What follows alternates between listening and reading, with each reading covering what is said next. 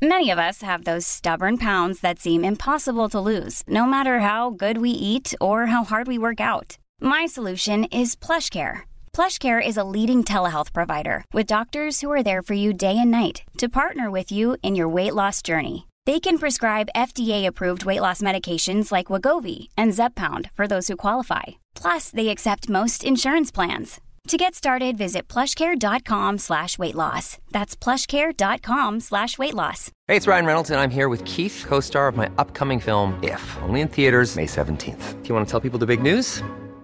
All right, I'll do. Sign up now and you'll get unlimited for $15 a month in six months of Paramount Plus Essential Plan on us. Mintmobile.com slash switch. Upfront payment of $45 equivalent to $15 per month. Unlimited over 40 gigabytes per month. Face lower speeds. Videos at 480p. Active Mint customers by 531.24 get six months of Paramount Plus Essential Plan. Auto renews after six months. Offer ends May 31st, 2024. Separate Paramount Plus registration required. Terms and conditions apply if rated PG. The Michael Reade Show podcast. Tune in weekdays from 9 on LMFM. To contact us, email now michael at lmfm.ie. Tuesday morning, the 12th of uh, December. Good morning, with much debate and discussion from now till 11 a.m. This is Michael Reade on LMFM.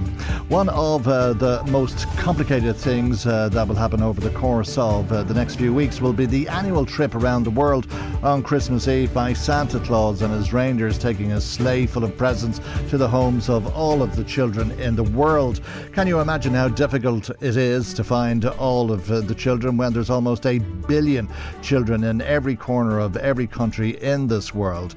That's why Santa asks all of the boys and girls to write their letters to them so he has their most up to date addresses. This year, almost 4,000 children won't have an address in Ireland. They are among the 14,000 people or so who are in emergency accommodation. No doubt Santa will use all of his powers to find out where every child is living, but how do the rest of us grapple with our conscience this Christmas as we celebrate the season of peace and goodwill to all men as we enjoy the pleasures of the festive season, content at home with the people we love. Why are we not able to prevent this from happening? Why can we not distribute the great wealth that we have in this country in a way that would ensure that no child is forced into homelessness?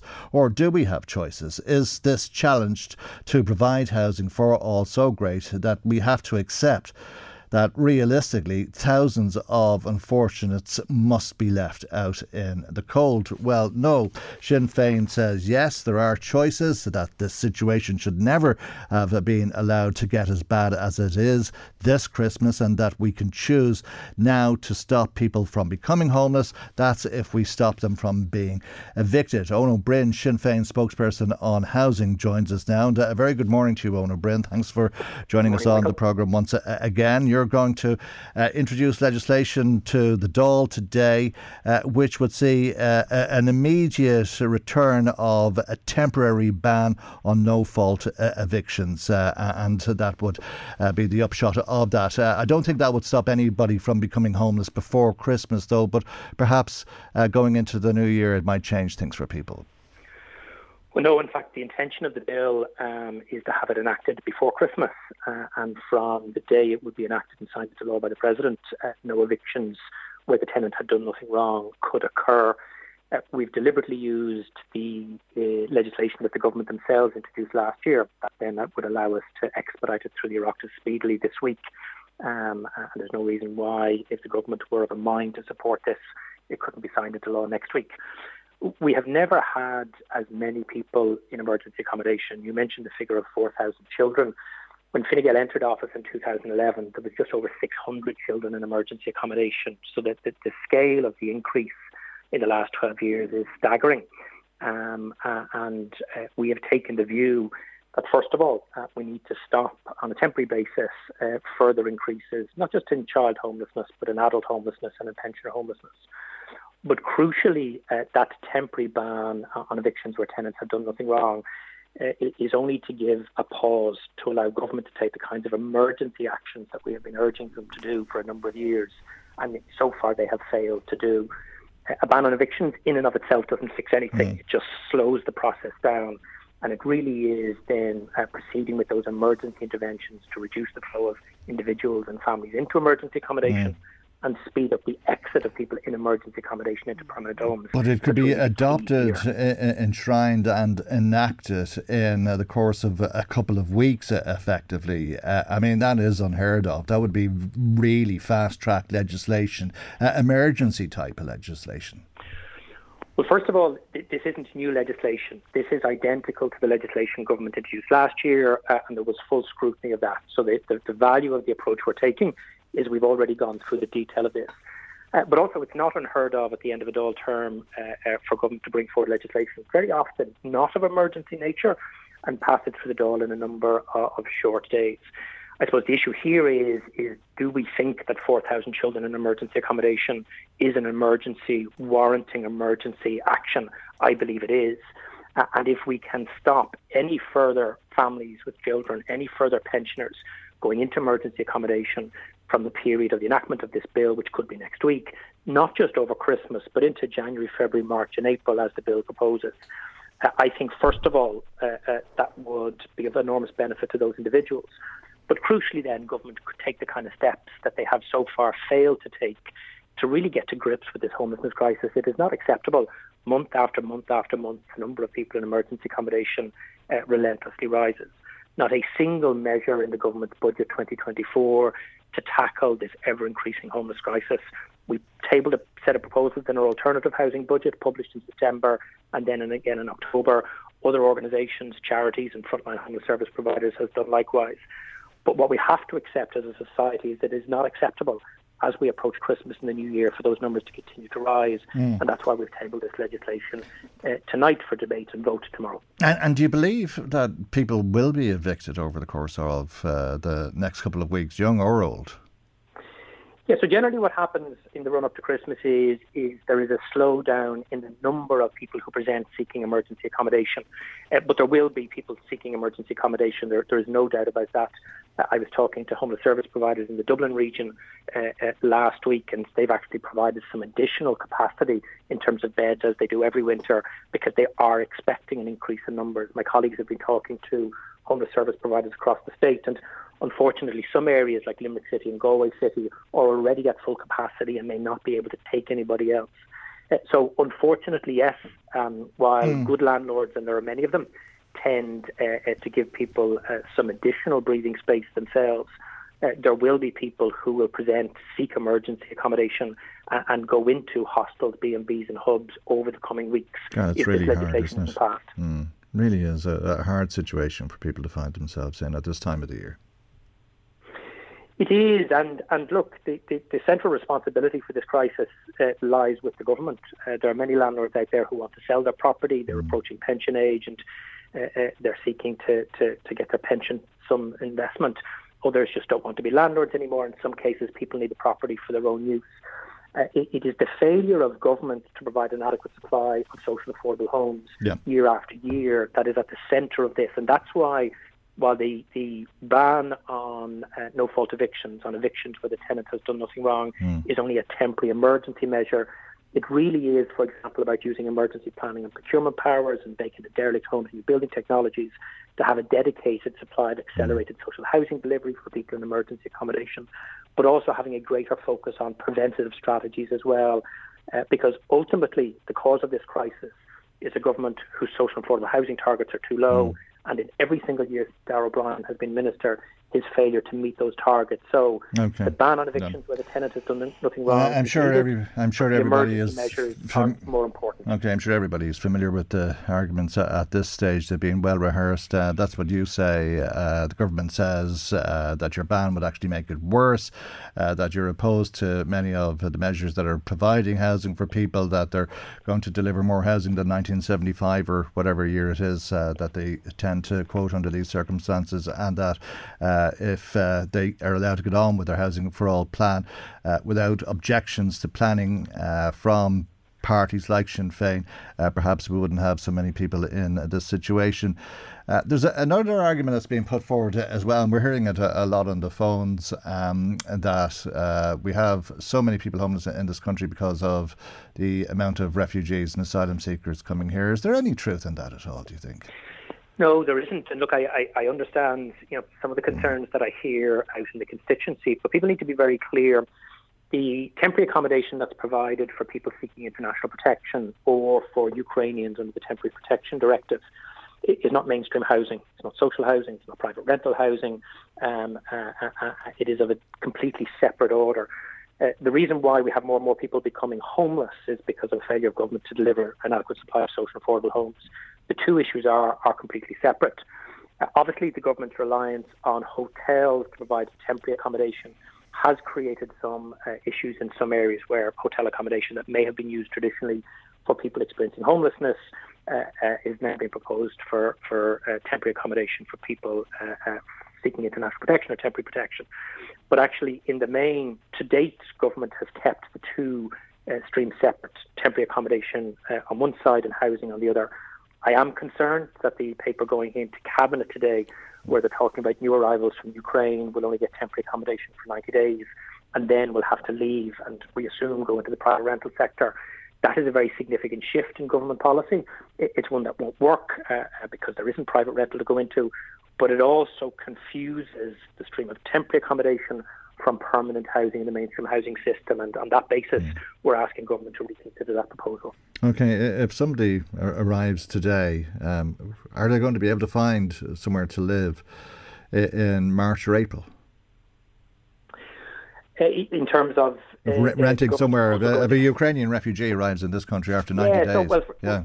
Well, well, well, first of all, it, it, it's not completely clear what's going to cabinet today. Mm. We're only judging by, by media leaks. So there seems to be some indication that it, it, it's not that they're changing the rules from now, but they're proposing to change the rules in the first quarter of next year. The exact date we don't know. Okay. Mm. Uh, but what I would say to people is there are already five and a half thousand people, adults and children, who have been through our direct provision system and who have been granted the leave to remain. They have been mm. given status, but they can't get out of direct provision because of the crisis in the private rental sector. So what that tells us is having a 90 day limit on temporary accommodation mm. and then pushing those people into the mainstream housing system can't work, mm. won't work, and is the wrong approach. And therefore, we'd like to see the detail of the government's proposals, but on the basis of what we've heard at the moment, we're very, very concerned. Yeah, uh, uh and uh, I go back to the last question and your answer that people coming to this country don't impact on the housing needs of people who were born here. Uh, and that's a, a, point that we've been trying to make uh, till we've been blue in the face uh, on this programme over the course of the last week because, you know yourself, people have made up their mind on this issue and if they believe that immigrants are impacting on housing or health or crime or whatever it is, well, then that's what they believe and they're not going to be told otherwise. Uh, but, I mean, you're reinforcing that point today, Eoin Ó as somebody who holds a, a lot of respect because of the knowledge that you have uh, uh, on housing and the housing crisis and the solutions that you've brought forward. But here we are entering into a, a very different situation, are we not? And I think it's the point that you were making, where refugees could actually be impacting on the needs uh, of uh, Irish people for housing. Because uh, if we get to next April, May, June, or whenever it is, when Ukrainians are uh, looking for the same apartments to rent, the same houses to rent uh, uh, as the indigenous population. If they do manage to get somewhere, if they can afford it, well, then that's somewhere less for Irish people.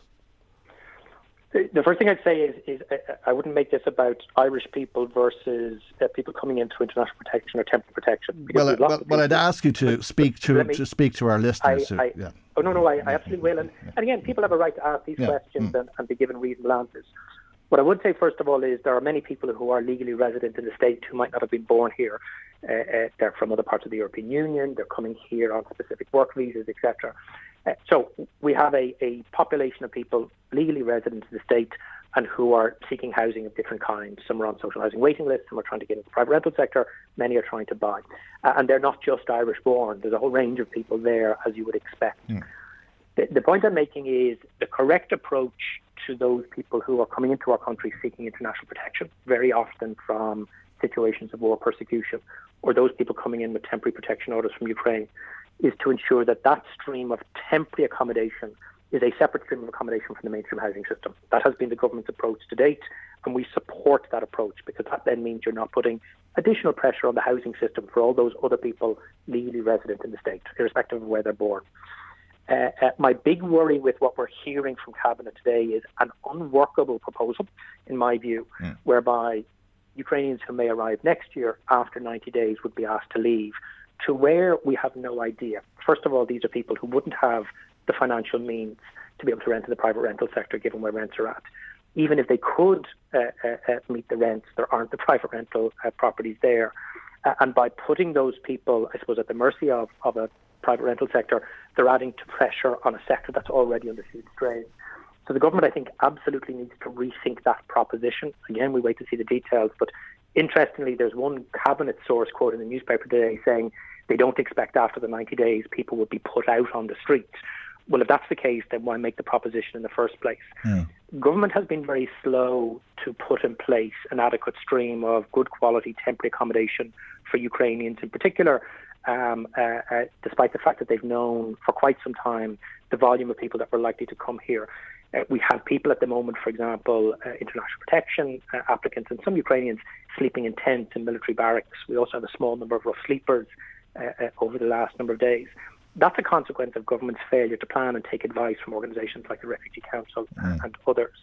So I suppose what I'm saying is this: right now, as it stands, the very significant increase in the number of people who've come to our country seeking protection in the last two years is not impacting on the mainstream housing crisis. That is a standalone crisis caused by government and government's failure. Uh, but I am worried if they proceed with this 90 day rule, uh, that could have a, a, a, a, negative consequence in terms of the housing system overall. And that's one of the reasons why we're urging government to reconsider that proposition. All right. Uh, somebody texting us, uh, calling you names, Eoin, uh, which is always very unfortunate uh, when people uh, resort to name calling, and uh, we won't pass on the name. I'm sure you can guess from uh, the usual list. Uh, but they ask us to tell you, um, based on what they call you, that this is about Irish people because they say we in Ireland are talking about the homeless Irish. Uh, but uh, as you say, uh, one doesn't impact on the other, and to, suggest that that is uh, the case is conflating two separate issues. But that goes back to what I was saying to you earlier on uh, about you, could, you could I, be here till you're blue in the face trying to argue that. But but let me let me say this, Michael, because there is a lot of genuine anger out there about our homelessness crisis, and and whatever about the individual calling me names, I, I assume they are angry at people being left in emergency accommodation for a long period of time, and they're absolutely right to be angry. Uh, it, we set out very clearly in our alternative budget how, for example, in a single 12-month period, you could end homelessness among the over 55s and start to dramatically reduce the number of families and children in emergency accommodation. We've also argued year on year, and you, you and I have discussed this in your programme before, like Finland, we could end long-term homelessness and the need to sleep rough in a single term of government. And therefore, people are right to be angry at the scale of homelessness in our society, given the budget surpluses, given the tax revenues, given the wealth of this country. But it is not people coming to this country seeking international protection who are the cause of that homelessness crisis. It is Fianna Fáil, Fine Gael and the Green Party. And all I would urge your listener to do is work with us who have been spending years campaigning to end the scandal of homelessness in this country. And that's homelessness among people who are born in Ireland. That's homelessness among Irish people born outside the state and have returned and are legally resident. Mm. But that's also people who weren't born in Ireland who are from other countries but are legally resident in the state and who are today homeless. And we've seen a very significant increase in the number of working families in emergency accommodation, uh, uh, including people, for example, who've come to Ireland to work in a health service to fill critical staff shortages. So yes, we, we need to keep the focus on ending homelessness. It is a scandal. Uh, but let's not pit one group of vulnerable people, the homeless, against another, those seeking international protection. Let's lay the blame for the scandal of homelessness squarely where it belongs with Fianna Fáil, Fine Gael and the Green Party. And there are solutions, and we've articulated them year after year to address those problems. Uh, and the sooner we have a government that does that, the better for everybody. All right, listen, we'll leave it there for the moment. Thank you for joining us, though, this morning. As always, Eoin Ó Broin, Sinn Féin's spokesperson on housing for you there.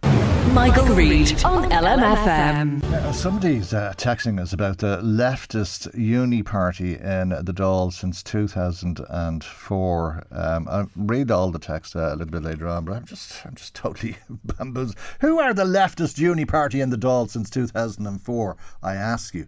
Let us know if you will. It was a rotten night, wasn't it? Uh, well, hopefully you were tucked up in your bed and warm and safe. Not the case all round. Let's uh, hear from North Louth once again. Sinn Féin councillor Antoin Watters on the line. Very good morning to you, Antoin, and thanks for joining us. A lot of concern after the heavy rains last night. You're meeting with council engineers at 11 o'clock today, I understand. Yeah, look, Michael, probably the best time meeting I ever organised. Um, I'm going round with the uh, council flood team who deal with CFRAM and OPW applications at 11 o'clock, and we had pinpoint a number of uh, areas that we were going to look at, and I suppose after the flooding overnight, this is you know even more evidence to prove that mitigation works are or works are needed to, to deal with this flooding. Um, as you mentioned, uh, last night was another case of out and trying to stop water getting into properties. Uh, I had a meeting in, uh, I was at a community meeting in Omeath yesterday evening around 8 o'clock driving down the road and I was like, this is, it was serious rain, very hard to drive in and even driving home at 9 o'clock it was still as heavy so it was constant rain for a couple of hours and it led to the water again coming down off the mountain and late last night there was constituents in contact again who had you know, it was get the sandbags back out again, Michael. You know, mm. it's terrible for these people. Like you're living in, they're living in fear. Basically, every time there's heavy rain, you're thinking, not again. You know, mm. this is like there's no break in it, and um, like it's only a couple of weeks since the last flooding incident. People are only kind of half getting over it, and now we're back again in a number of different areas. It's very, very frustrating. So, okay, but look, it, it, there wasn't a case of water entering into houses, though, was there? No, no, okay. not last night. Right, Thank okay. God, people. Yeah. Um, but they were out. Like there was, mm. I've, I've, loads of people who are on to me, and they were out mm. doing the same thing they done a couple of yeah. weeks ago. At their wits' end, to, yeah, yeah, and up all night know, as well. I'm sure, and. Uh, uh, worn to a, a, a, a thread. Um, what what, what, what um, will you be hoping uh, that the engineers will be able to uh, do, uh, or what they'll be able to discuss doing today? Uh, is it possible uh, to put in? Um, some measures that will take away this constant fear every time it rains, as you say. Yeah, look, Michael, that's what we need to achieve here because at the end of the day, um, the, the water, it's not going away. This is a problem that's going to keep happening. So look, my aim is to try and see about. We need to look at alternatives for piping this water away. We can't have it running down these roads and veering off into people's properties every time you know it rains. So that's my aim. So we're going round and like there was 25 locations that flooded um, at the end of October. So the council have been assessing these, and what I want to try and get from the meeting today is what is our plan of attack to try and deal with this because yeah, you know, like it's such a scary event. You know, like people are only over the last one, as I said already, and like you're living in fear. So, mm. like what I hope is like there's loads of engineering solutions that we can try and achieve, and we need to look at you know trying to reduce the amount of water, and even there was some suggestion made about maybe trying to get some sort of tanks to try and contain the water coming off the mountain and try and delay the release of it to stop it coming down with such force because I'm sure you've seen the videos of the water. It's mm. just like a river in the middle of the road, mm. and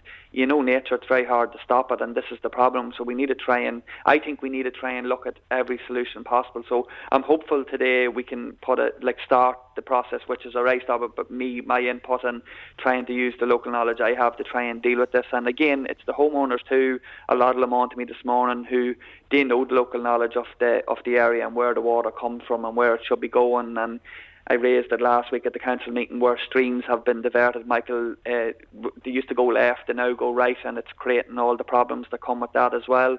So look, it is a big job of work, and it's going to cost a lot of money, and yeah. we need we need we need the funding. I, I asked last week at the municipal meeting about an update in relation to the road restoration program. Like we still haven't had word back from the department. Like it's not good enough. Um, we had a meeting uh, where we highlighted concerns, myself and Ruairí Ó Murchú, in relation to areas, and they did say they were going to look at drainage and all that's part of that package. So that's great. But we need the money to start doing this work, Michael, and the council can't foot the bill themselves. So the pressure has to come on to try and get this done because it can't be once there's heavy rain, it's fear all the time. We needed this nip this in the bud, you know. Yeah, well, undoubtedly, uh, that's the way people feel uh, that uh, when they close their door, that should be the end of it, and they shouldn't have to be getting out of bed uh, and up with sandbags and uh, all the rest of it. Uh, but is it inevitable that that's going to be the case if remedial works are, are not taken? Well, look, we've seen the proof is in the pudding. We've seen it now. Like it's only a couple of weeks since the last event, and here's it happening again. So, look, we're saying it was a one in a hundred year event. Not everywhere flooded as bad as it happened at the end of October, but there's still four or five areas, Michael. So, yeah, look, unless we do something about this, it's going to be a constant thing. We're only at the start of the mm. winter. We haven't even hit the bad weather yet. So, your fear, your fear is like, do people have to go through this the whole winter? And like it's a horrendous thought. And um like that's the problem I have is like these things are going to take time to sort out. So we need to start as soon as possible because you know I don't know it, I, I feel so sorry for people because uh, it's so draining. I know people who have been trying to get their properties back and trying to deal with it, and then you're thinking, am I after going to have to start doing all the work again if water gets into my house? Of course you are. Mm. I know people who are sick after having dehumidifiers in their house for long periods of time. The knock-on effect of this been run down. Um, it, it's just, it, my heart goes out to them because it's just terrible, you know. Yeah, there wouldn't be um, the scope for a reservoir or something like that. I mean, when you think of all of this rain coming down out of the sky in November and December and nowhere for it to go, uh, and then come May or June and we're crying out for water. Yeah, well, that's the what I was mentioned earlier in relation to maybe like collection tanks that can try and stop. You've seen the videos, the force of water that's coming down, Michael. If we could try and look at like a properly engineered solution um, to try and maybe catch some of that water, and then even if, as you say, maybe you could use it for for other uses, but even just to stop the initial big gush of water that's coming down. Obviously, when it's raining for a long time, it's all starting to build up, and then it comes down in a force like a river. So if we could try and maybe look at dealing with that at a higher level up the mountain, that would give the homeowners and the, everyone a chance to try and you know deal with it in, in, smaller amounts than the big gush that we're getting. So look, yeah, there's there's all these things that have to be looked at, but it's really just hopefully today I can. And in fairness to the lads, they are working through it, but we really need to see what plan we can put in place to, to get funding. Like this will all have to be done. There'll be applications will have to be made to deal with this, Michael, as you know yourself from other mm. projects.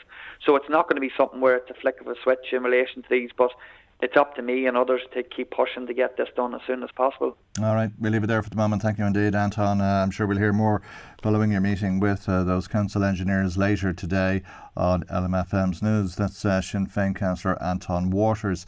Now, I was asking who the leftist uni party are. Uh, well, our listener has been back in touch with us. Maybe I'll read out the whole comment. Uh, they say that the primary reasons for, reason for the crisis in housing is the availability of private rental accommodation. Uh, there's a chill factor for landlords, uh, both landlords who are embedded and imminent new ones uh, reg- over regulation uh, by the leftist uni party in the Dáil since 2004. Landlords are fleeing the market, and critically, precious few new amateur landlords are replacing them. You reap what you sow. And they replied that the leftist uni party comprised of Fine Gael, Fianna Fáil, Sinn Féin, the Greens, Labour, People Before Profit, and the majority of the rag bag of independents. Bertie Ahern started this leftist stuff with a so called and undemocratic social partnership after he replaced Albert Reynolds 30 years uh, Fine Gael followed suit thereafter. Thank you indeed for the explanation. I'm kind of thinking, uh, should I should I have asked? Should I have asked? You? Well, thank you. I did ask, and thank you indeed. Uh, I'm not sure who that leaves uh, politically, uh, uh, uh, apart from the leftist uni party in the Dáil. I think that includes almost every politician and political party. But thank you indeed for your message. 041983 2000 is our telephone number. You can text or WhatsApp us on 086 1800 658. Email michael at lmfm.ie. Michael Reade on LMFM. Uh, thanks uh, to Mag Y, who says, Michael, homeless people, Sinn Féin will sort it. Flooding, Sinn Féin will sort it. Michael, do you think LMFM should rename your show to the Shinners Hour? Uh, well, thanks, uh, Magwai. Uh, interesting question, I have to say, uh, and I wish I was able to answer it one way or the other um, uh, definitively? Uh, the answer is well, there are a lot of Sinn Féin people on the programme, uh, but the, that's the short answer. The longer answer is is uh, quite often um, there's people from the government parties who aren't available to us. Now, I must say, in this instance today, we didn't ask for a government rep to come on with us. Uh, Eoin Ó Broin is bringing legislation to the Dáil today. We asked him to talk to us about his legislation. Quite often, though, uh, we would ask uh, Darragh O'Brien, the Minister for Housing, to come onto the programme. Like a, a, lot of other politicians, uh, since he became a minister, he hasn't spoken to this programme. He did speak to us occasionally before that, given that he, he's relatively local in Fingal. Uh, but Darragh O'Brien hasn't given one interview to this programme since becoming uh, the Minister for Housing. Uh, I, I, don't know. I think it's probably because he's too important for LMFM. I don't know. But you quite often get that with government parties. Opposition opposition parties are, are quite often the opposite in that they're looking for airtime because they're looking to promote themselves, their parties, and their policies. Uh, and uh, as a result of the airtime or the advertising, if you like, uh, they hope that that will help achieve that. I don't know why it is the politicians lose interest in that when they get into government, but that does seem to be the case to a certain degree. Uh, so hopefully that uh, acts as a response to you.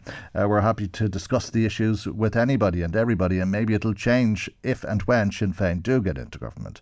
Claire in Meath says, Good morning, Michael. The rain last night was so bad. Our county council um, don't uh, do anything about the ditches anymore for clearing water out. If there's too much water on our roads. It's very dangerous. Our council should be working together on this problem, Claire says.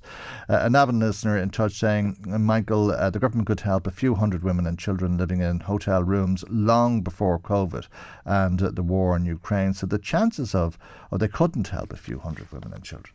Uh, so the chances of them solving housing now is slim, says our listener in Navan. Thank you indeed. Uh, just on the issue of housing, Paddy Duffy in touch saying the mantra of more housing has been built since 1975 begs the question of which political parties have been in power since 1975. Thanks as always, Paddy Duffy, 0419832000 if you want to ring us, text or WhatsApp, 0861 800 658. Now, as you've been hearing on uh, the news bulletins uh, this morning, the Crime Victims Helpline is going to remain open throughout uh, the Christmas period. Let's speak to Michelle Pulkapper, who's Chief Executive of uh, the Crime Victims Helpline. Good morning to Michelle, uh, and thanks indeed for joining us. Uh, I'm sure uh, there's none of our listeners uh, who would want to be calling your number over the Christmas period, but undoubtedly many of them will. You've seen a huge increase in uh, the number of people who've been contacting you in recent years, increasing year on year, I think, with over 5,000, close to 6,000 contacts uh, to the Crime Victim Helpline in 2022. Uh, and Christmas uh, should be a time of peace and goodwill to all men, but uh, I take it that there's quite a, a number of problems, quite a, a, lot of crime, and plenty of reason for people to be calling you over Christmas. Yeah, good morning, Michael. Yeah, so the National Crime Victims Helpline uh, the 116006 helpline provides you know, information and support to all victims of crime, and we know that you know crime doesn't take um, a break during the Christmas uh, season, and um, what we have seen is again a huge increase in the number of people contacting us, and we expect that to continue over over the Christmas period domestic uh, abuse, obviously something that's been discussed uh, over the course of uh, this week and last week with the 16 Days campaign. And we're reminded that when people are, are locked up in their houses, as was the case during COVID and as will be the case uh, over Christmas, uh, this can actually worsen the problem. It can. I think that specifically when there's again crime in the home, um, when the home isn't a safe place. You know, Christmas time isn't necessarily um, again like you're saying, peaceful and happy for everyone. Um, you know, and what we also see is people who've been impacted by other crimes can find this you know, time of the year to be quite lonely um, when they can't get into the holiday you know spirit of things, hmm.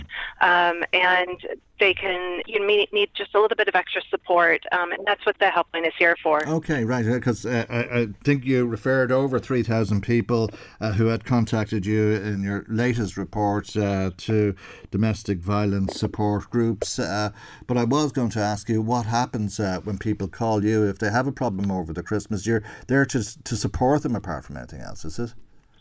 Yeah, so what we do is uh, kind of three different things. So one is we provide um, emotional support. We provide non-directive, confidential, non-judgmental listening service. So that's for people who just want to, you know, talk about how they're feeling, what's going on with them.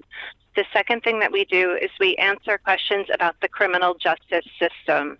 So that's when people have questions about what's going to happen, what can they expect. We just answer those questions for them. And then the third thing that we do is we provide information about local victim support services as well as specialized victim support services. So those can be uh, for things like domestic violence, sexual assault. We make sure that people know about those services that are tailored to their specific situation.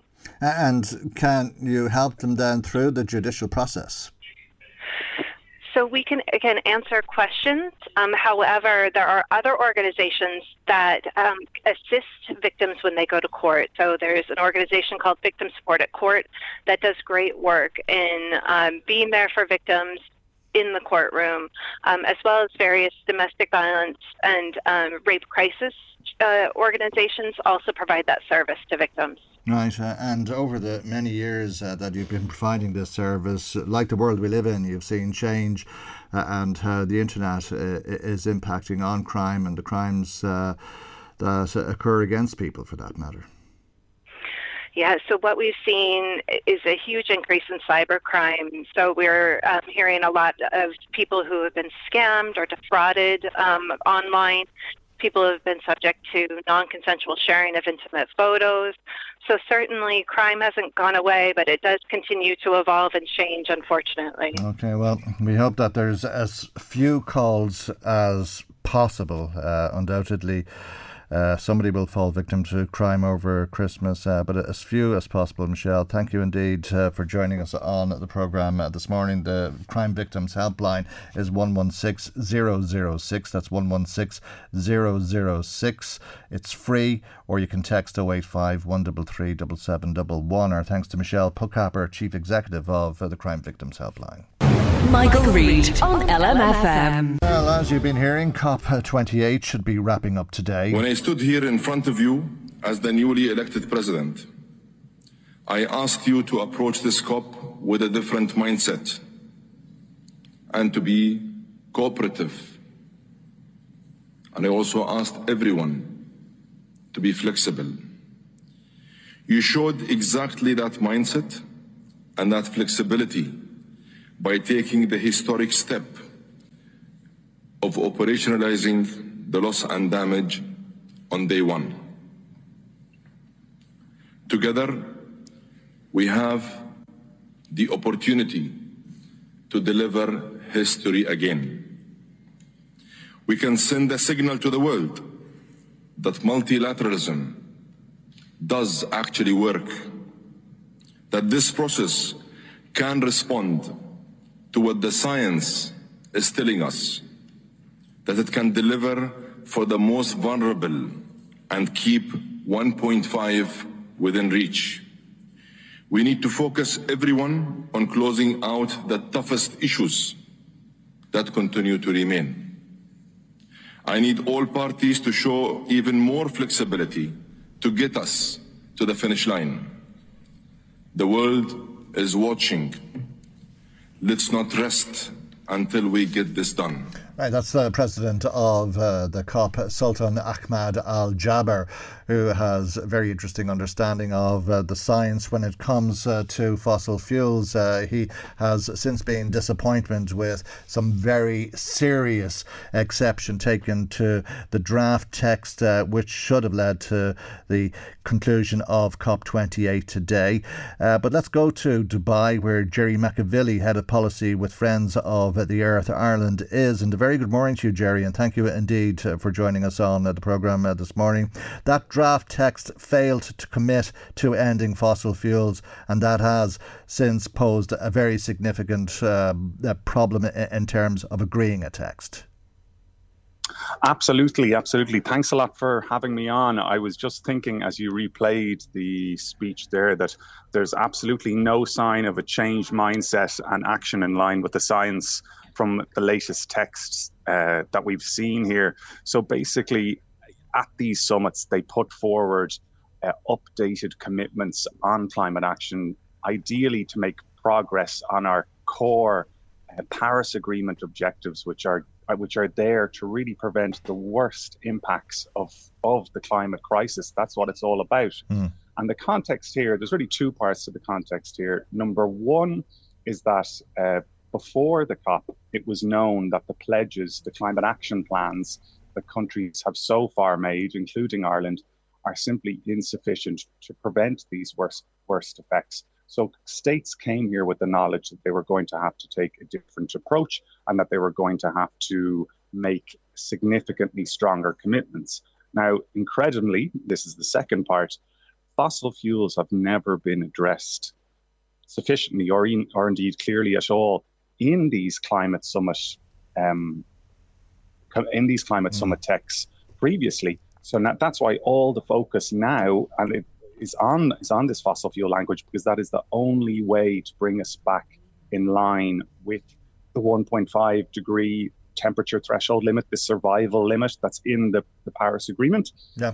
And what what we saw yesterday, and it caused quite a lot of su- absolute surprise, shock, and real um, going beyond disappointment, but a, a type of garbled list of half measures where many of the buzzwords around fossil fuels mm. and energy were mentioned, but it was essentially an optional list. And just to give you, you know, two quick examples. Sure. The first is that there there was no clear reference to phasing out fossil fuels, which is really the, the absolute red line here. There needs to be uh, clear language on phasing out fossil fuels. That wasn't there. There was vague uh, language around reducing fossil fuels, which isn't the same thing. But we, we, in order to to make progress, we actually have to be entirely phasing them out in the decades to come. And there was other confusing text, uh, uh, which is causing major concern here in Dubai around um, abating fossil fuels and what that means in non non policy wonk speak. What that means in English is it's that time of the year. Your vacation is coming up. You can already hear the beach waves, feel the warm breeze, relax, and think about work. You really, really want it all to work out while you're away. Monday.com gives you and the team that peace of mind. When all work is on one platform and everyone's in sync, things just flow wherever you are. Tap the banner to go to Monday.com. Hey, it's Ryan Reynolds, and I'm here with Keith, co star of my upcoming film, If, only in theaters, May 17th. Do you want to tell people the big news? All right, I'll do it. Sign up now and you'll get unlimited for $15 a month in six months of Paramount Plus Essential Plan on us. Mintmobile.com slash switch. Upfront payment of $45 equivalent to $15 per month. Unlimited over 40 gigabytes per month. Face lower speeds. Videos at 480p. Active Mint customers by 531.24 get six months of Paramount Plus Essential Plan. Auto renews after six months. Offer ends May 31st, 2024. Separate Paramount Plus registration required. Terms and conditions apply if rated PG. There's never been a faster or easier way to start your weight loss journey than with PlushCare PlushCare accepts most insurance plans and gives you online access to board-certified physicians who can prescribe FDA-approved weight loss medications like Wegovy and Zepbound for those who qualify. Take charge of your health and speak with a board-certified physician about a weight loss plan that's right for you. Get started today at plushcare.com slash weight loss. That's plushcare.com slash weight loss. plushcare.com slash weight loss. The development of new entirely unproven speculative technologies in the future to capture carbon, capture the mm. CO2 and store it. And in the view of Friends of the Earth and many others, that is simply a delaying tactic. Mm. It is it is a reliance on future technologies, which which allows or, or, or nuclear. Main, well, it, the, nuclear is one option as well, but yeah. uh, mm. specifically in terms of fossil fuels, it is kicking the can down the road mm. because while theoretically these technologies are developed, fossil fuels are continuing to be be burnt and okay. be constructed. Jer- Jerry, you were surprised. Were you really surprised, though? Uh, uh I mean, uh, maybe you'd have been surprised at, at, this two or three weeks ago, but given uh, the interaction between Sultan Al Jaber and former Irish President uh, Mary Robinson, uh, I take it that you knew that whilst many came to the COP very committed to ending fossil fuels, there were some who were very watery about it. indeed, in that interaction with Mary Robinson, we heard Al Jaber question the science, and uh, he was asking what science is there that actually proves that ending fossil fuels uh, reduces uh, climate emissions, um, which uh, obviously led to a lot of uh, attention, but it gave us uh, uh, an insight into the thinking of the oil barons and probably. no wonder, given that that's their business to sell fossil fuels. Well, look, to a certain extent, I agree. I mean, the, the, the mask really did seem to slip in that in that exchange he had with Mary Robinson from um, from a while back. But I do think that there there was an expectation that states here would be coming with clear understanding that the status quo really just can't go on, and it, it can't go on not least because of the, the climate emergency that's all around us, but also we have to remember, you know, communities, individuals are being asked to take climate action at home, rightly, to take responsibility, and yet there are governments who are essentially skirting that responsibility. They're they're they're putting in or allowing commitments which don't really tie them to anything and which allow fossil fuels to continue to be constructed. So I think it was definitely a surprise in that context. And I guess it's maybe it's important for your listeners to understand that of course there are different negotiating blocks and as you said you have the likes of the petro states which is clearly this isn't in their interest but the, the, what's been put forward so far is not sort of a, on the one hand, on the other, and a compromise that where you say, you know, it doesn't really suit everyone, and then therefore that means mm. it's the it's progress. That is not the case. What we really have here is a complete mess of optional actions, none of which really get us to where we want to go.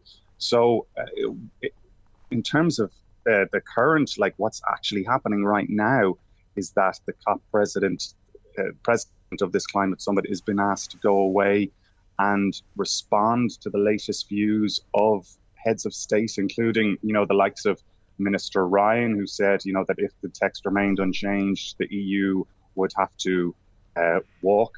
Essentially, mm. there were strong rejections by other um, country ministers as well. So he's going to have to. He's expected to produce another updated text today. And really, all eyes are on that, and the pressure is really on because we're approaching the final stages of the negotiations here. All right. So, if a text is agreed and uh, that agreement means uh, that there'll be a tangible date for ending the use of fossil fuels, whether that's 2050 or whatever the case may be. It'll be up to countries then to come back uh, and uh, to implement uh, the spirit of uh, that text in national legislation, so or, or, in national measures. So, what does that mean? I mean, does, are we talking about if a text is it agreed that we'll be looking at another euro on a bag of coal or 20 euro on a, a fill of home heating oil?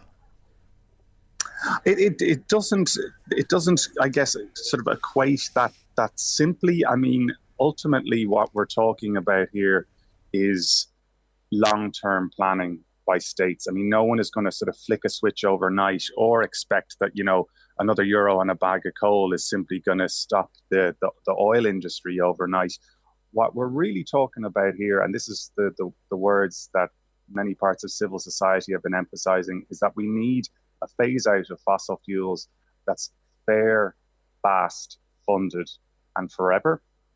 So, by fair, it means that developed countries have to take the lead. Obviously, developing countries are in a very different position in the sense that their economies are significantly weaker and uh, they are not, uh, by any stretch of the imagination bear as much responsibility as developed states like Ireland, who have really high capita permission, uh, emissions. So really, the the onus is on Ireland. So and developed states. So that's what we, what we mean by fair. And by fast, we mean that action needs to start na- now. And what do I mean by that? Like the phasing out of fossil fuels has to be put into policies which make sure there's near term, immediate action essentially and that means that we can't be um, expanding the use of oil and gas. And that means not only, I'm sure, you know, your listeners would have heard in many different contexts about the development of renewables and the focus on energy efficiency, and that's only going to ramp up even more as uh, you know the price of solar is coming down. There's all these other positive developments. Now, it's by no means easy. Communities have to be involved at every stretch of the way, but on the one hand, we have renewables and energy efficiency, but what we don't have is hard limits on, for example, expanding fossil fuel infrastructure. So you can't be um, putting in new pipelines or putting in boilers when we need these homes and businesses and communities to be really focusing in on things like energy storage and energy efficiency and uh, solar panels on their roofs. That's the way, that's the direction that everything is going in. But at the same time, there still is an, an, an ongoing expansion of fossil fuel use that can't be ignored. Um, just very briefly, I mm-hmm. guess on the, on the funded and for, on forever yeah. side, mm-hmm. funded funded means that um, again the responsibilities on developed states to make sure that those who are further behind can uh, can take part in this transition as quickly as possible, and are, are also uh, funded to um, make sure that they're protected from the worst impacts of climate change at the same time. So there's a huge focus in this COP on what's called the, the loss and damage fund, and a huge focus as mm. well on funding for adaptations or dealing with the worst, uh, uh, uh, dealing and adapting with the worst effects of the climate crisis. And you know, forever means that it can't be half measures. You can't say you're going to, for example, um, phase down coal use, but then on the other hand, say, well, we might. Um, abate some of that coal mm. use. We might use new technologies, therefore it can continue into the future. Yeah. So that's bit, the, that's like the overall context. as they say. Okay, Jerry, look, yeah. thanks for taking our call. Many uh, thanks for joining us uh, this morning for that matter. Jerry Mac Evilly, Head of Policy with Friends of the Earth Ireland. Uh, and uh, that's uh, in Dubai, where Jerry is joining us from uh, this morning. thanks to Margaret, who has been in touch with us, and she says, Is there 70,000 attending COP28? If that is true, then they need to COP on. How did they all get there? By bike? Did they swim? Or walk. No, the majority flew thousands of miles on planes to get to a place to discuss the harmful emissions from fossil fuels uh, and what that's doing to the climate. How hypocritical is that? You couldn't make it up. Uh, these are the people who dictate to the rest of us about climate change, yet it's okay for them to hop onto planes to travel long distances to these summits. Have they never heard of Zoom calls? Is it a case of don't do as I do, but do as I say? And another question is how much is it costing the taxpayer for Minister Ryan's carbon usage and whoever else went with him to lovely sunny Dubai? Thanks, Margaret, for your message as always. Michael, Michael Reade on LMFM. The Taoiseach Leo will meet uh, with uh, the leaders of uh, the other 26 European countries on Thursday and Friday of uh, this week ahead of uh, the EU Council summit. Spain, Belgium, Ireland, and Malta have written to the President of the European Council, Charles Michel, asking that there would be a serious debate on the conflict in Gaza and uh, that the EU would call for a lasting humanitarian ceasefire. Let's hear a little bit more about this. We're joined by Karen Coleman, uh, who is. Uh, joining us uh, from uh, EU Radio News, uh, the editor of EU News Radio, which covers EU news for Irish radio stations. Good morning, Karen. Thanks for joining us on the programme this morning. I take it there won't be much support for the call from the four countries which are, are talking about credibility at this stage. Yes, I mean, it was a very strongly worded letter that was uh, signed by the leaders of, as you said, Malta, Spain, um, Ireland and uh, Belgium, uh, reiterating very, uh, you know, calling for the uh, violence in Gaza to end, for a permanent hu- uh, ceasefire to come about, um, so that the humanitarian situation, which is catastrophic in Gaza, can be addressed. But of course, opinion is very divided, as we have seen within the EU on the Israeli Hamas conflict, with some supporting the ongoing Israel um, military action against the people of Gaza others, of course, against that. And it is unlikely that there's going to be agreement on any one particular view, unfortunately, on this. Now, what the four leaders were calling for is that the situation in Gaza would be discussed at this summit um, that is uh, going to be held Thursday and Friday.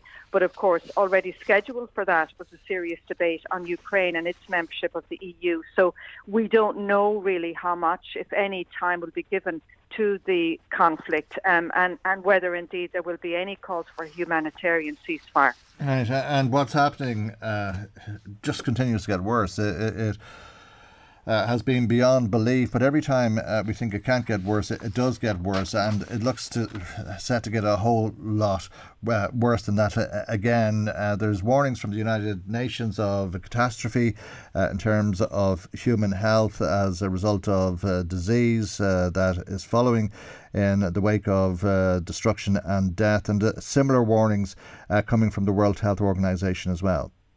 Oh, it's unbelievable, Michael. I mean, the UN World Food Programme now, UNRWA, is saying that half the population of Gaza is starving. And I'm quoting directly from UNRWA this morning saying hunger stalks everyone. And they're saying that now um, there are reports that people are dying of hunger and cold, as well as, of course, people uh, dying from the uh, bombardments, and that the prices of food and essential goods are sky high. Uh, it's absolutely mm. horrendous. And of course, now as we know, the Israeli military are going in to bomb the southern parts of Gaza. Now, these were the areas that people initially were told to flee to from Gaza City, so go to the southern part, Khan Yunis and Rafah and areas like that. These places are now being bombarded. So there's nowhere safe for the people of Gaza to seek shelter in. It is absolutely catastrophic. I mean, the notion that now, on top of people dying, mm. and nearly half of those are kids, about 40% are children, um, that, that in fact they're dying now potentially of disease um, and, and other um, you know, horrendous ways of dying. It's absolutely appalling what is mm. happening there, and it's continuing. And, and you look at it and you think, my God, is this just going to get worse and worse? Which mm. at the hmm. moment appears to be the case. It really does, doesn't it? Uh, and in Khan Yunis, uh, I think there's real concern too of civil order breaking down. Uh, because, as you say, people are starving. Uh, I was reading just, you know, the way sometimes one story touches you. Uh, but a, a, man who hadn't eaten three for three days in Khan Yunis, uh, begging for bread for his children. Uh, the upshot of that uh, type of experience is that people are losing it, and there could be this breakdown in civil order, and there is nowhere to go. Uh, there's concern as well that people will try to break out, if you like, and into Egypt. But I don't see how they can get out there, Michael. I mean, those borders are very heavily manned, as, as far as I'm aware, mm. and it's very difficult for them to go. This is the trouble. The people in Gaza are trapped. They don't have anywhere else to go, and they're being driven further and further into a smaller part of the Gaza Strip, which itself is tiny. Um, and so they don't have anywhere else to escape. And I mean, are we going to stand by and watch these people die of starvation, die of epidemic diseases, as was um, raised, I think, by the UN Secretary General, of um, bad water, on top of actually dying of injuries that they have been sustaining. There, the, you know, a big number of the hospitals that were operating there now can barely operate, and some can't uh, uh can't actually attend to the people who have very bad injuries as a result of the bombardment. And then on top of it, of, of this situation in Gaza, and a point that was raised by the Taoiseach yesterday, and indeed in that letter signed by the four EU leaders, is is the trouble that is um, igniting in the West Bank. Now, Micheál Martin spoke very strongly about the violence of extreme settlers there, and he's calling for sanctions and travel bans against those.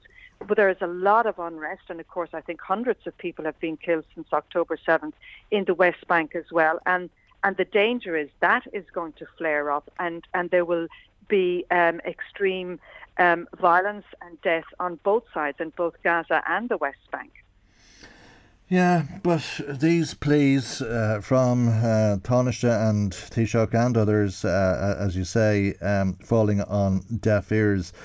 Uh, and it, it's not just the deaf ears of uh, the European Council or the EU for that matter, Karen. Uh, we've seen um, the United Nations Security Council this week fail to reach uh, agreement on a text that would call for a ceasefire. Yes, and um, this was in response to the calls by the UN Secretary General for a humanitarian ceasefire. The United States is against that. Now, we know today um, the General Assembly is, is voting on a draft resolution, and, and the language I think mirrors that that was um, that came from Antonio uh, Guterres. But um, unfortunately, the U.S. is is is very strongly backing Israel here, um, and until the U.S. really calls for a demands for a resolution that calls for a humanitarian ceasefire, unfortunately, we're unlikely to see that happen. Um, and, and again, those views are mirrored by some EU countries. They very much support Israel in this. And it's not to say that countries like Ireland uh, weren't appalled and do not think that the attacks on October 7th by Hamas were absolutely savage. Um, but unfortunately, the world is very divided. And I think until the US really changes its position and, and demands that a humanitarian ceasefire take place and there is a resolution on that, um, then that will not stop Israel's bombardment of Gaza at the moment and its intent on trying to kill every Hamas operative, militant, terrorist, whatever way you want to describe them, in Gaza. You know, it's it, it's very difficult to see how that is all going to end. All right, well know that before it ends, there'll be uh, an awful lot more corpses, and indeed many of uh, the dead, as has been the case up to now, most of uh, the dead have uh, been women, children, and the elderly. Uh, as is uh, the case uh, with those injured, as is uh, the case with those missing. Uh, and almost 18,000 people have lost their lives since uh, the bombardment of the Gaza Strip started. Karen, thank you indeed for joining us today, as always. Karen Coleman is editor with EU News Radio, which covers EU news for Irish radio stations. More than 17,000 people are reported to have died in Gaza, including 7,000 children. And we don't know how many are buried under the rubble of their homes. More than 46,000 injuries have been reported. 1.9 million people have been displaced, almost the entire population of the Gaza Strip, and are looking for shelter anywhere they can find it. And that's uh, Director General of uh, the World Health Organization. Dr. Tedros Adhanom Ghebreyesus, uh, and uh, if you have something on your mind today, uh, maybe you'd stop and think about this message from uh, the World Health Organization about Gaza as we go into Christmas. But nowhere and no one is safe in Gaza. That's just the way it is. As I say, that's uh, Dr. Tedros speaking there in Geneva. Michael, Reade on LMFM. Uh, the Irish drinks industry has been looking at how it will grow over uh, the next number of years and has published a document, Pride of Place Policies for Growth of uh, the Irish Drinks Industry 2025 to 2030. We can hear some more about this now. Cormac Healy of uh, Drinks Ireland, the Director of Drinks Ireland, uh, joins us now. And a very good morning to you, Cormac. Thanks uh, for taking the time to be with us on uh, the programme this morning. You obviously want growth in your industry, but at the same time, you believe this can be done uh, by enhancing what has already been a dramatic fall in consumption levels uh, and that, uh, that that could be driven uh, lower again. H- how do you do both at the same time?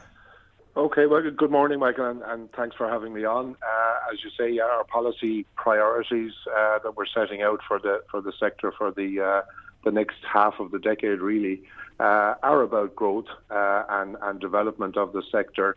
Uh, our exports are hugely important. I mean, we, we export probably in so, certain categories 95% of what we produce. So we have set out a series of recommendations around exports and support for exports, etc., and investment in the sector, on the one hand, to drive business and its economic contribution. And equally, then, on the other side, where you look at government regulation around alcohol, etc., we do believe that the government now needs to take cognizance of the fact that our consumption levels have fallen significantly drinking patterns are differently, and therefore, you know, alcohol-related policy needs to modernise. We we, we obviously need to continue to work on education and awareness, but I think you know we, we can ease off on some of the more restrictive regulation that simply impacts on the vast majority of, mo- of, of moderate produ- uh, consumers. We've done that job. Is that your argument? Well, I think you can. You, you you're never you're never done to to to some extent. I think firstly, I mean, we have we, we need to move on from the old stereotypes, Michael. I think, uh, mm. and a lot of policy might have been based on that.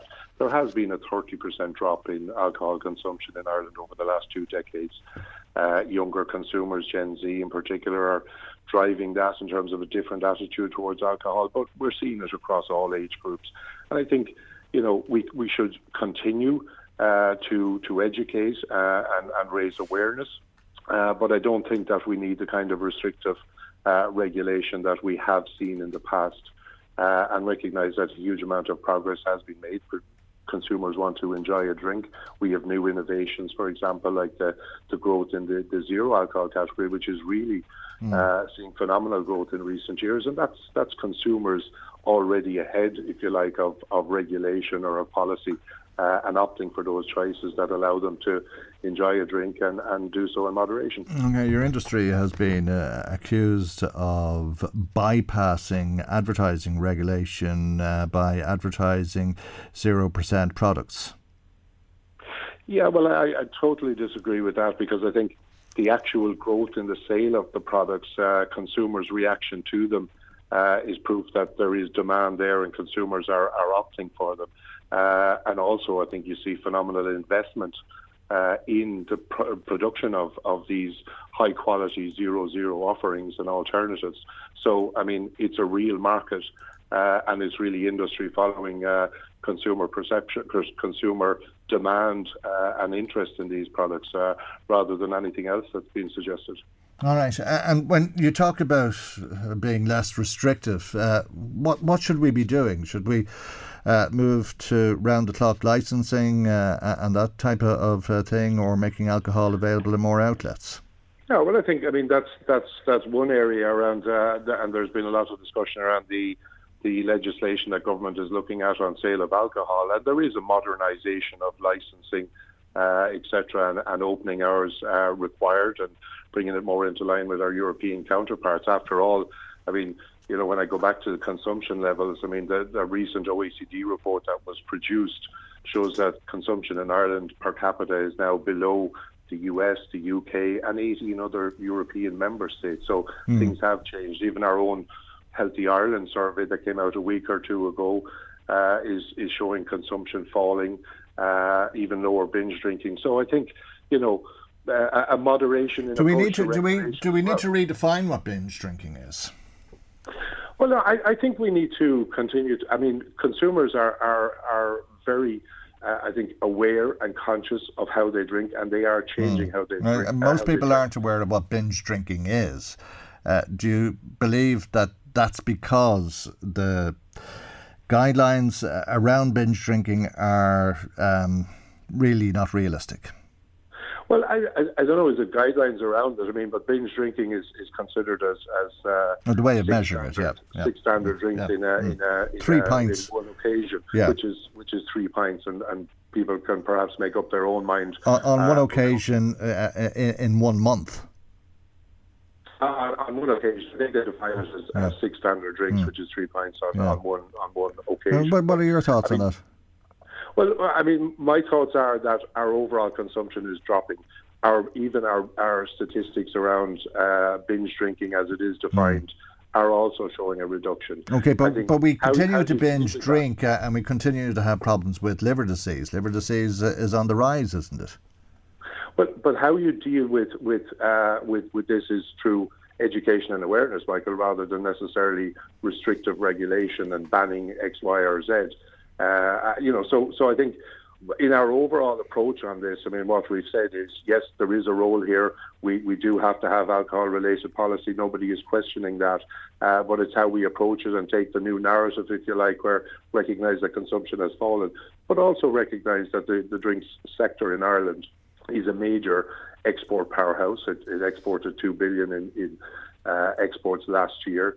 It's it's in every county of Ireland. It's rural, it's urban, it's north and south. Even even in the county Louth, there's five or six major drinks operations that are, are, are producing exports and employment. I mean, from from you know Great Northern, Cooley, Terra, you know Boann Distillery. You have so many up in, even in just that region. It is a serious economic contributor as well, and there's many things around that that we want government to continue to work on and support and allow the industry to continue to contribute. Okay, uh, and uh, does that uh, include uh, looking at uh, the taxes uh, that are on alcohol? It's far more expensive to drink in this country than in most European countries, and an awful lot of what we pay for alcohol goes to the government, doesn't it? Yes, indeed, and, and we have, you know, we, we have continuously, I suppose, uh, focused attention on the level of excise uh, that is on alcohol here in Ireland. We are at the really at the upper end of the scale in terms of our European counterparts, right up there, I think third overall and first on some of the categories. So, you know, there is, I mean, we've constantly focused that there is a need to look at the level of, of excise and, and to bring us more in line with, with EU norms uh, rather than being on the extreme. And I mean, yes, I mean between excise and uh, and VAT, I think the, the industry contributes about 2.6 billion uh, in in revenue just on on that taxation front, let alone what it does on exports or employment and, and, and purchasing of raw materials. Okay, uh, I'm sure Cormac, uh, you've been watching uh, the reports from COP28 and uh, that interaction that Sultan Ahmad Al Jaber had with former President Mary Robinson, and him saying that there is no science that proves uh, that the use of fossil fuels uh, leads to carbon uh, emissions.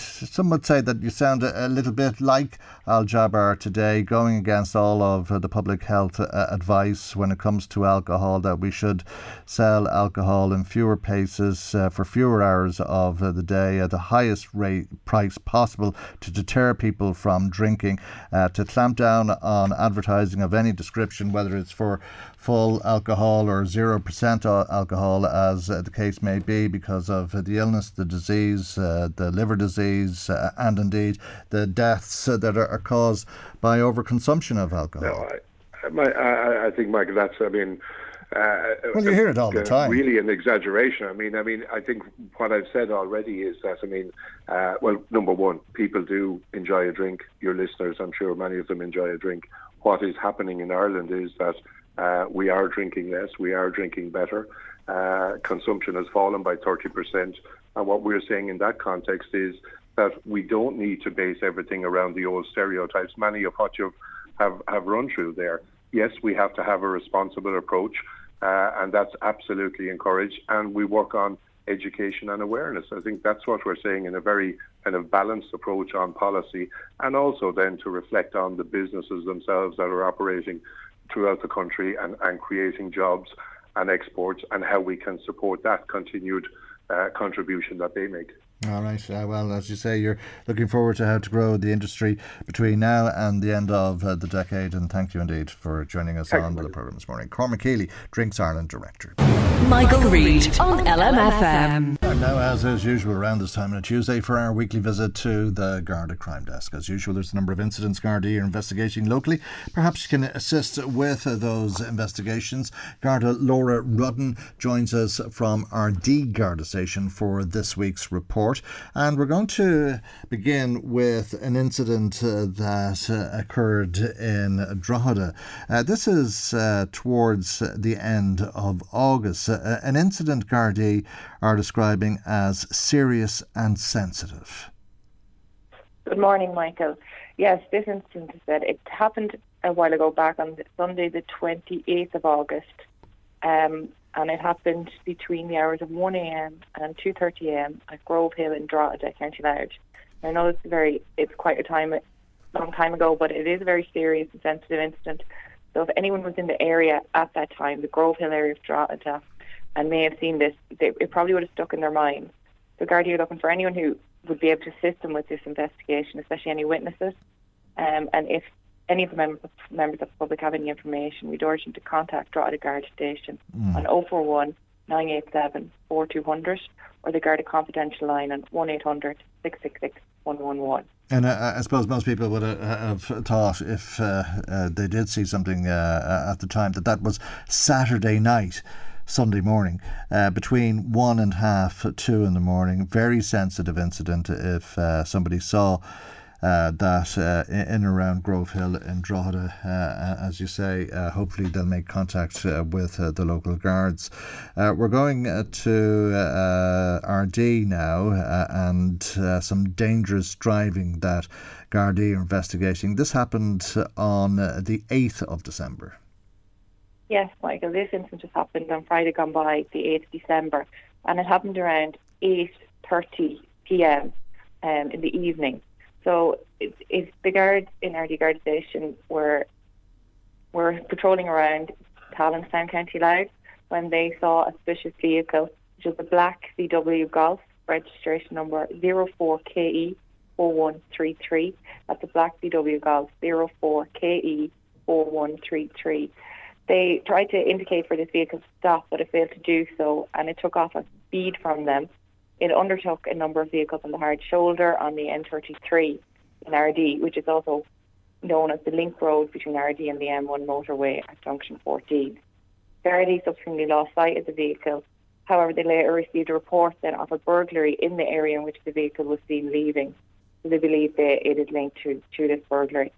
So if anyone was in the Tallanstown area on Friday evening around half six, between six and half six, or indeed seen this vehicle driving dangerously on the N33 or, or the motorway and may have dash cam footage, we'd urge them to contact RD Garda Station uh, on 041 685 3222 or they got a confidential line on 1800 666 111 or indeed their own local station. Okay, the next crime that you're reporting on and hoping how somebody will be able to uh, assist you with happened on Saturday when there should have been nothing other than celebration at Darver Castle because a wedding was underway.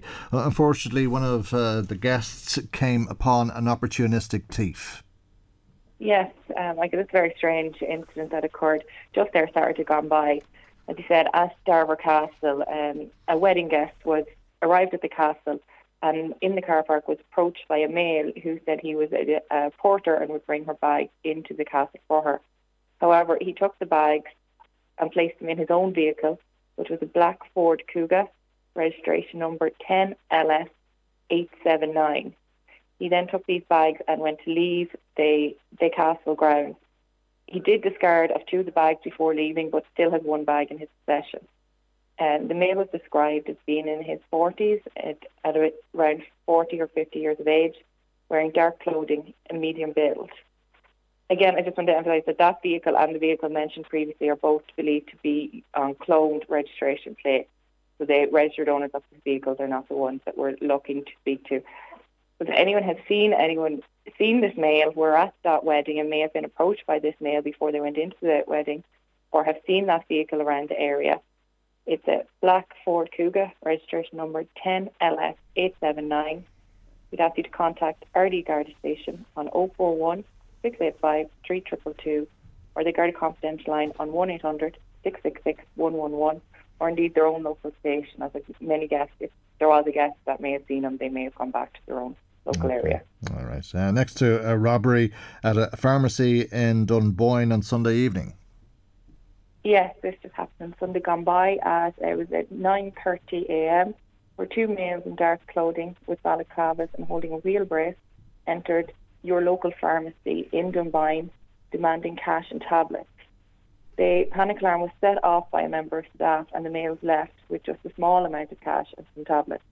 The staff man- member then followed the suspects to their car and obtained a registration plate.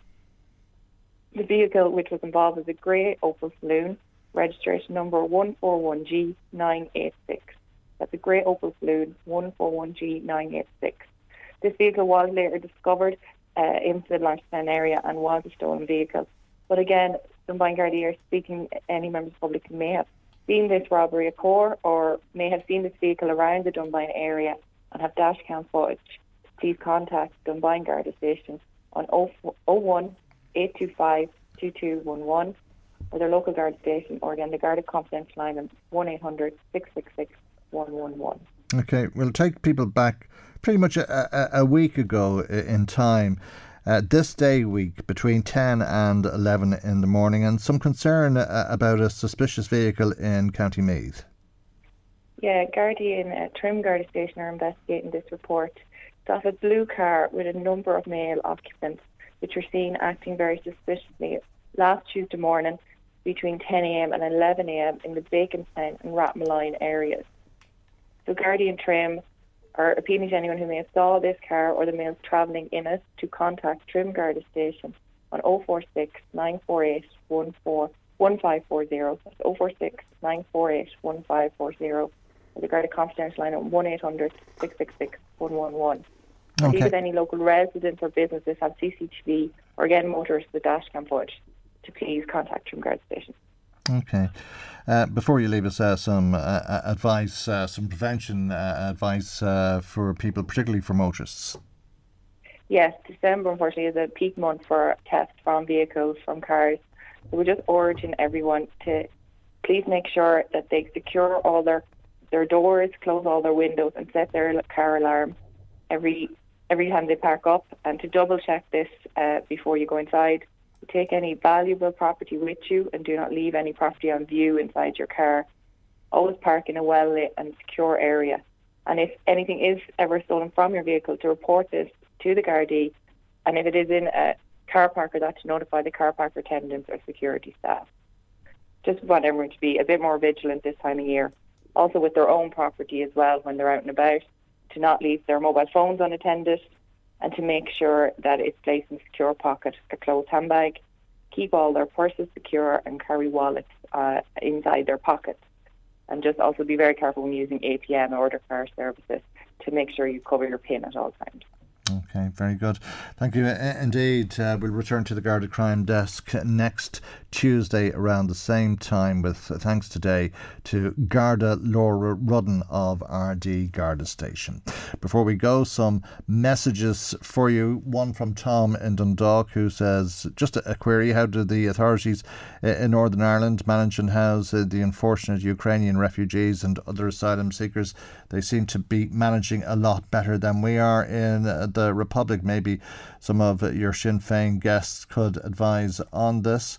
Uh, we'd Anthony in RD. Um, number of messages, I think, on the matter of your first interview of the day with Sinn Féin when you tried to get honest, intelligent Eoin to reassure your troublesome racist listeners who keep asking awkward questions about the allocation of housing numbers that supposedly there are two different types of houses. One type will only let in migrants and refugees, and the other will only let in Irish homeless people. Uh, simply ridiculous contention devised by the government and now adopted by almost all in the political and media business to try and keep a lid on Irish anger. And of course, it is Eoin Ó It's in his interest uh, to blame the government for the lack of the Irish houses. He has his eye on the next election, so everything is going to be the government's fault. A house is a house is a house. It doesn't know or care who's coming in the door. Quite honestly, Michael, I think uh, the people argument is all played out, Anthony Nardi. Thanks, Anthony. Um, I'm not sure why people are so determined uh, to win an argument, even uh, if uh, they're being told black is white. Uh, but thank you. Um, Colin, Mor- Colin Morrington says, Michael, I wonder how many of the people who welcomed Joe Biden with open arms to our local area feel now as they watch the US backed genocide of the Palestinian people. The US Israeli murder coalition is absolutely disgusting. It's exactly what happened in Warsaw uh, during World War II. Can the Jewish people not see that? Thank you, Carl. That's the final word for today. Our time has run out on us once again. Maggie McGuire researched. Paul was in the control tower. I'm Michael, and God willing, we'll see you for our next programme tomorrow morning at 9 a.m. right here on LMFM. Good morning. Bye bye. The Michael Reade Show podcast. Tune in weekdays from 9 on LMFM. To contact us, email now michael at lmfm.ie.